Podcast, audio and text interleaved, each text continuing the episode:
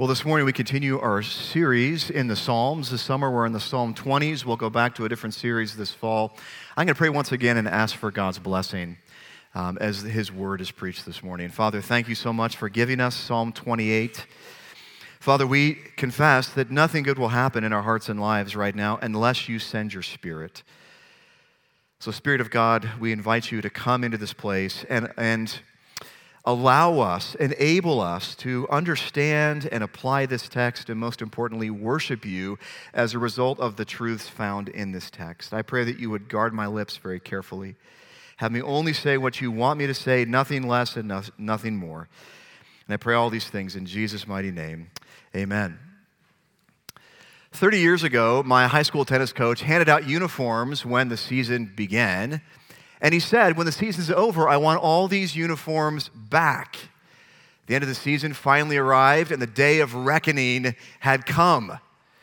After practice in front of all my teammates, Coach Norton said, Farley, where's your uniform? I said, Coach, very sheepishly, I've lost it. And he said, Farley, I warned you weeks ago. Now it's time to run lines. Now, context here we were at Comstock Park on the South Hill. Comstock Park has six tennis courts lined up in a row. Each court has five lines. How many of you run lines before? Most of you have probably. You start out, you touch the very first line, touch the next line, sprint back, back and forth, back and forth. This means I had to run 30 sets of sprints at Comstock Park. I was not a happy camper. After several agonizing minutes, I was only on court two. With four courts to go, I was miserable. My back hurt, my shins hurt, my whole body was drenched in sweat. And as I ran, I remember calling down psalms of malediction on Coach Norton. With every stride, I wanted revenge. The coach's discipline seemed to me cruel and unusual. I really wanted to call the AD at Lewis and Clark High School and complain of his abusive old school discipline of me. Now, let's be honest. I got exactly what I deserved from Coach Norton. I needed to be rudely awakened from my slumber of irresponsibility. Yet, in the moment, as I was sprinting down those courts for 30 or 40 minutes, I felt like Coach Jeff Norton was my enemy. And all I could think about was deliverance from his evil reign. Now, maybe you have an enemy, a real enemy. Let's be honest again, Coach Norton was not my enemy. We actually caught up a few years ago and we laughed about the past. I needed to be disciplined, but it seemed like he was my enemy. And some of you have real enemies, enemies that make your life miserable, enemies that threaten your career, enemies that threaten you bodily harm. King David, who wrote Psalm 28 3,000 years ago, had real enemies, enemies that wanted to kill him with bows and spears and swords and rocks. When David faced his enemies, he knew exactly what to do. He cried out to God for deliverance, and God delivered him. In a similar sense, when you and I face enemies, we can also cry out to God for deliverance, and God hears us and God delivers us. Well, what specifically did David cry out to God? Well, his cry was twofold it was a cry for help, and it was a cry of confidence. A cry for help and a cry for, for confidence. Those are our two points this morning. Let's look at each aspect of this cry in a little more detail. First, David's cry for help. What does David specifically cry out to God in his moment of need? Well, he cries, he pleads for God to listen to him. Look with me at Psalm 28, verses 1 and 2. To you, O Lord. By the way, he's using uh, the name Yahweh. Whenever you see Lord in all caps, that means Yahweh. That's God's personal name, God's covenant name. To you, O Lord, to you, O Yahweh, I call, my rock, be not deaf to me, lest If you be silent to me, I become like those who go down to the pit. Hear the voice of my pleas for mercy when I cry to you for help, when I lift up my hands towards your most holy sanctuary. Now, apparently, David has been crying out to God for a while, maybe weeks, months, years, we don't know exactly, and it seems like nothing has happened. Therefore, David pleads with God three times in verses 1 to 3 for God to listen to him. Because it feels to David like God is deaf, like God doesn't care about his problems, like God can't hear him, or if God can hear, God is being passive. Maybe you felt that way in the past. You've cried out to God with tears for deliverance, and it seems like heaven is silent. Your boss is still making your life miserable. The playground bully is still embarrassing you. Your coworker is still taking credit for all the work that you did. Your abuser has yet to be prosecuted. Your uncle still mocks you at the family Christmas party because you're a Christian. Or you've been estranged from a particular family member for years because of something awful they did to you decades ago. You've cried out to God for deliverance, but nothing has happened. And you wonder if God is listening. Isn't it helpful to know that King David felt this way too at times? In fact, one of my professors in seminary argued the most commonly asked question in the whole Bible is the question How long, O Lord? How long, O Lord, will you let me suffer this way? So David cries out for God to listen. In addition, David cries out for God to judge. He cries for God to listen, and he cries out for God to judge. Verses 3 to 5. Do not drag me off with the wicked, with the workers of evil, who speak peace with their neighbors while evil is in their hearts. This is a cry uh, for God to judge with discernment. David says, God, please don't allow me to experience collateral damage as you judge the wicked around me. Verse 4 Give to them according to their work and according to the evil of their deeds. Give to them according to the work of their hands. Render them their due reward. This is a cry for God to judge the evil deeds of the wicked, the unbelievers. Verse 5 Because they do not regard the works of the Lord or the work of his hands, he will tear them down and build them up no more. This is a cry for God to judge the unbelief of the wicked, which implies that the wicked people are tormenting David. And he cries out to God for justice.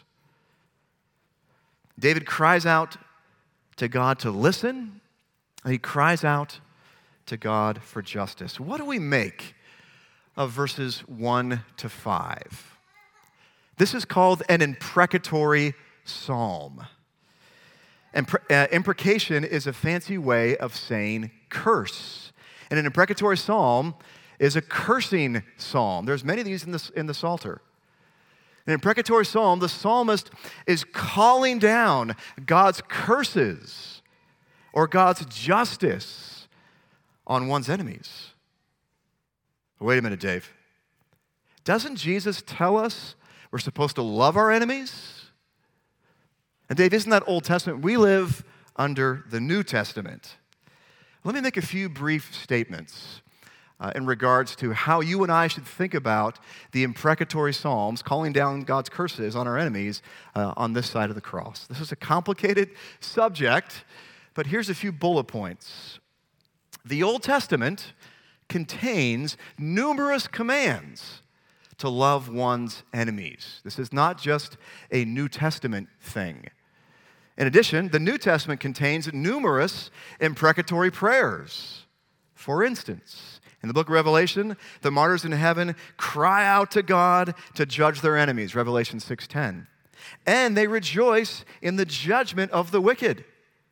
Revelation 18:20 and 19:1 to 6. The apostle Paul, inspired by the Holy Spirit, wrote these words: If anyone has no love for the Lord, let him be accursed or judged. 1 Corinthians 16 22. Even Jesus issued woes or curses on his enemies, as uh, described in Matthew 23 when he has a long diatribe Woe to you, woe to you, woe to you, he says, like eight times in a row, dealing with the self righteous Pharisees. So, imprecatory prayers are not just an Old Testament thing. Furthermore, the New Testament clearly and repeatedly exhorts you and I to love our enemies, which is what makes Christianity so unique. We're not just called to love those that love us, we are called to love those that wound us and hurt us and make our lives miserable. And Christ is the primary example of that, suffering and dying for his enemies. Finally, the New Testament exhorts us to never, ever, ever seek personal vengeance. We should never resort to violence unless uh, we are involved in self defense. I think you can make a biblical case for self defense and just war. But what I'm talking here is about personal vengeance. We should never ever take vengeance into our own hands. That's strictly forbidden uh, in many places in the New Testament. So, summary the Old and the New Testament have no problem holding in tension the difficult command to love our enemies with our righteous desire for justice. One scholar writes this We must always balance Father, save the lost, with Father, pour out your wrath upon the wicked. Now, considering these truths, how would you explain the imprecatory Psalms to a child? And again, there are many imprecatory Psalms in the Psalter. This is one of roughly 10 to 15.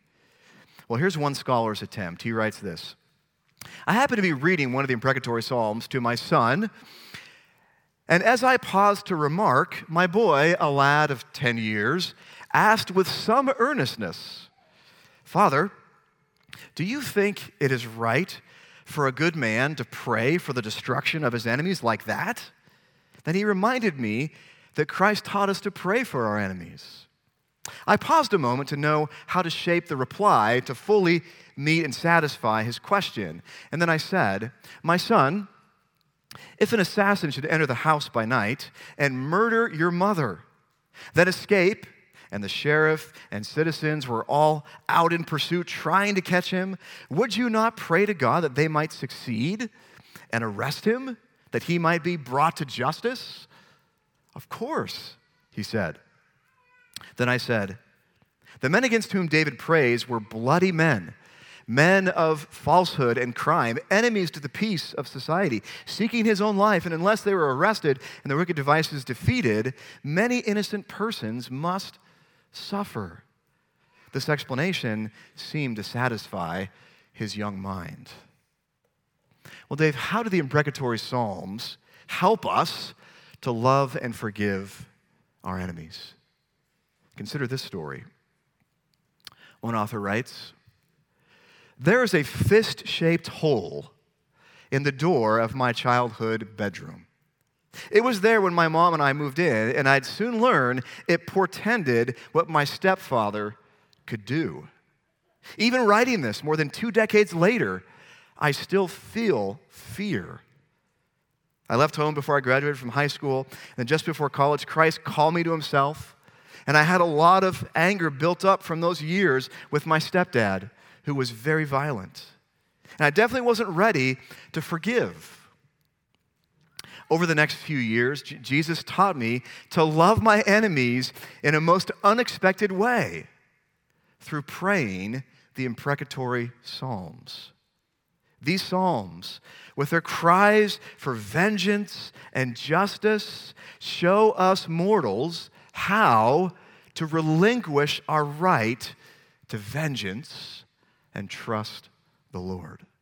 The Lord gladly hears these prayers, and He'll answer them in this life or the next.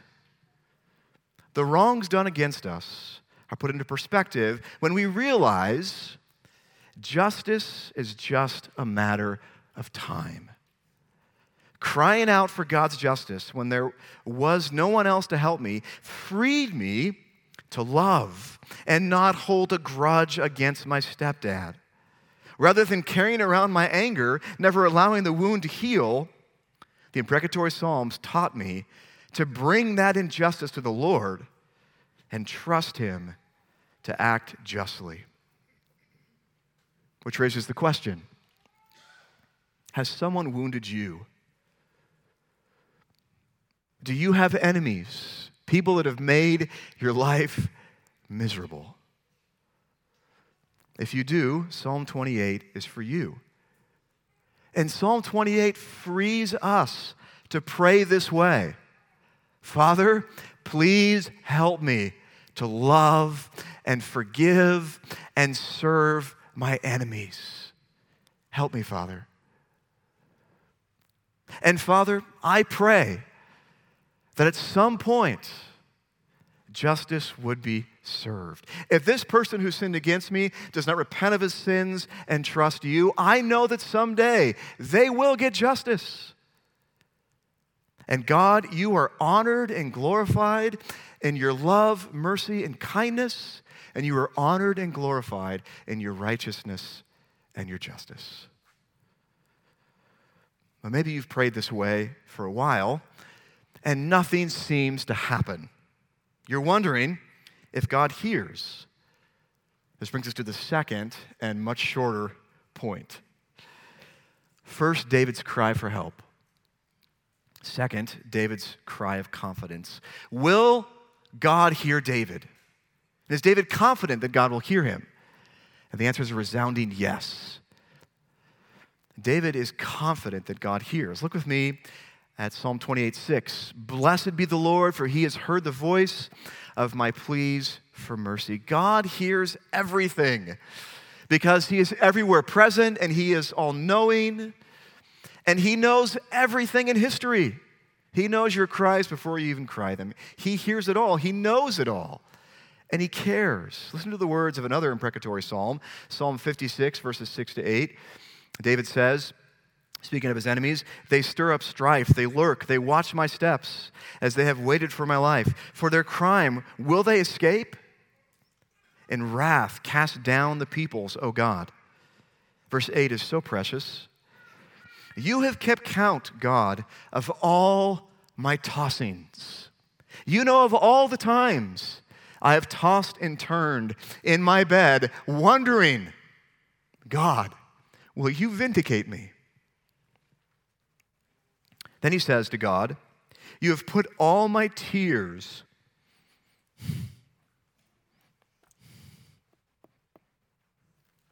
in your bottle. Every single tear that you've cried, Yahweh has put in his bottle. He knows every tear that's ever run down your face. And He cares. He hears the pain, He knows the pain. And we can be confident that He hears. Now, just because God has not delivered you yet, it does not mean He does not care for you or He does not hear you. God has his own timetable.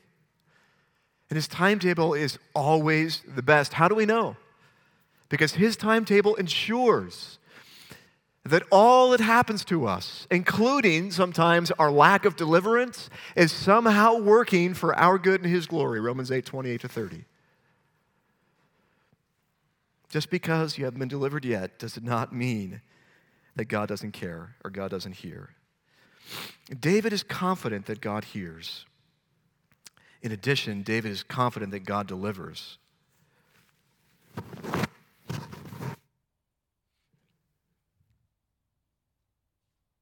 At, um, verses 7 and 8, David says, The Lord is my strength and my shield. In him my heart trusts, and I am helped. My heart exalts, and with my song I give thanks to him. The Lord is the strength of his people, he is the saving refuge of his anointed. David is confident that God will deliver him. He says the Lord will deliver with strength and with shield. And we know that God has unlimited strength. He is omnipotent, which means he has all power. And David also describes this deliverance with the language of a shield. The most common type of shield in David's day was a small circular shield made of, of um, oiled animal hide over a wooden frame. But God's impenetrable shield protects David on every side. David knows that the maker of all things is his strength and his shield. David also says that God is his refuge. And the book of Psalms develops this theme at length using a rich vocabulary of related words like rock, fortress, stronghold, deliverer, shield, dwelling place, and more.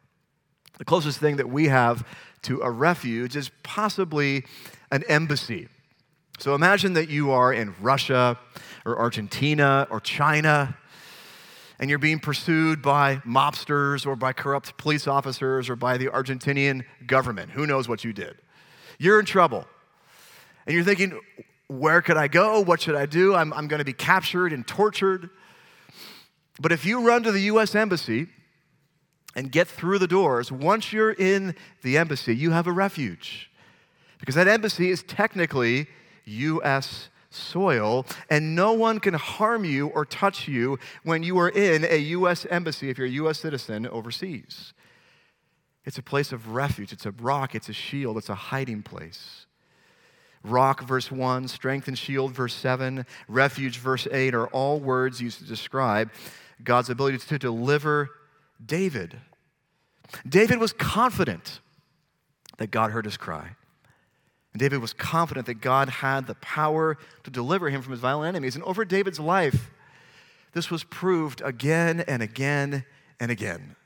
David was delivered from wild animals, from Goliath, from King Saul, and from his own son who rose up against him. God proved that he had the power to deliver his servant David. And David was confident of this. How about you? How confident are you that God can deliver you from your enemies? Well, David, what about those who have not been delivered in this life? And again, sometimes God does not deliver us right away because he wants us to grow in godliness. He wants us to learn dependence on him. He wants us to love our enemies. He wants us to trust Him more, rely on Him more. Some saints will not be delivered until they die. But make no mistake, that is deliverance because the moment you die, you are ushered into the very presence of Almighty God. No more pain, no more sickness, no more sadness, and no more enemies. And in light of eternity, a life of 80 or 90 years of being tormented by enemies is going to pale in comparison to what God has in store for us. The Apostle Paul calls that light and momentary affliction in light of eternity. Again, how confident are you that God can deliver you? Well, on this side of the cross, we can be even more confident than David that God has the power to deliver us. Well, how can I say that? Look with me again at verses 8 and 9 of Psalm 28. The Lord is the strength of his people, and he is the saving refuge of his anointed. Oh, save your people and bless your heritage. Be their shepherd and carry them forever. King David was the anointed king of Israel. Verse 8. And David claims that God is the refuge of his anointed one. But as many of you know, David pointed us to someone far greater. He pointed us to his great, great, great, great, great, great, great grandson, Jesus. And we read in the Gospels that Jesus was anointed with the Holy Spirit without measure to rule and reign over his people perfectly. Jesus was the true anointed one. Jesus knew about Psalm 28, and he read that God is a refuge for his anointed.